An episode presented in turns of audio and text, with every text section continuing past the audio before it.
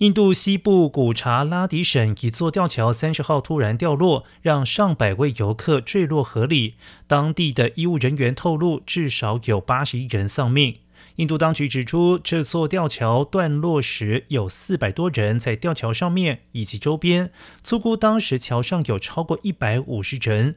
而这座两百三十公尺长的吊桥是在19世纪英国统治期间建造，经历了半年整修之后，上个星期才重新开放通行。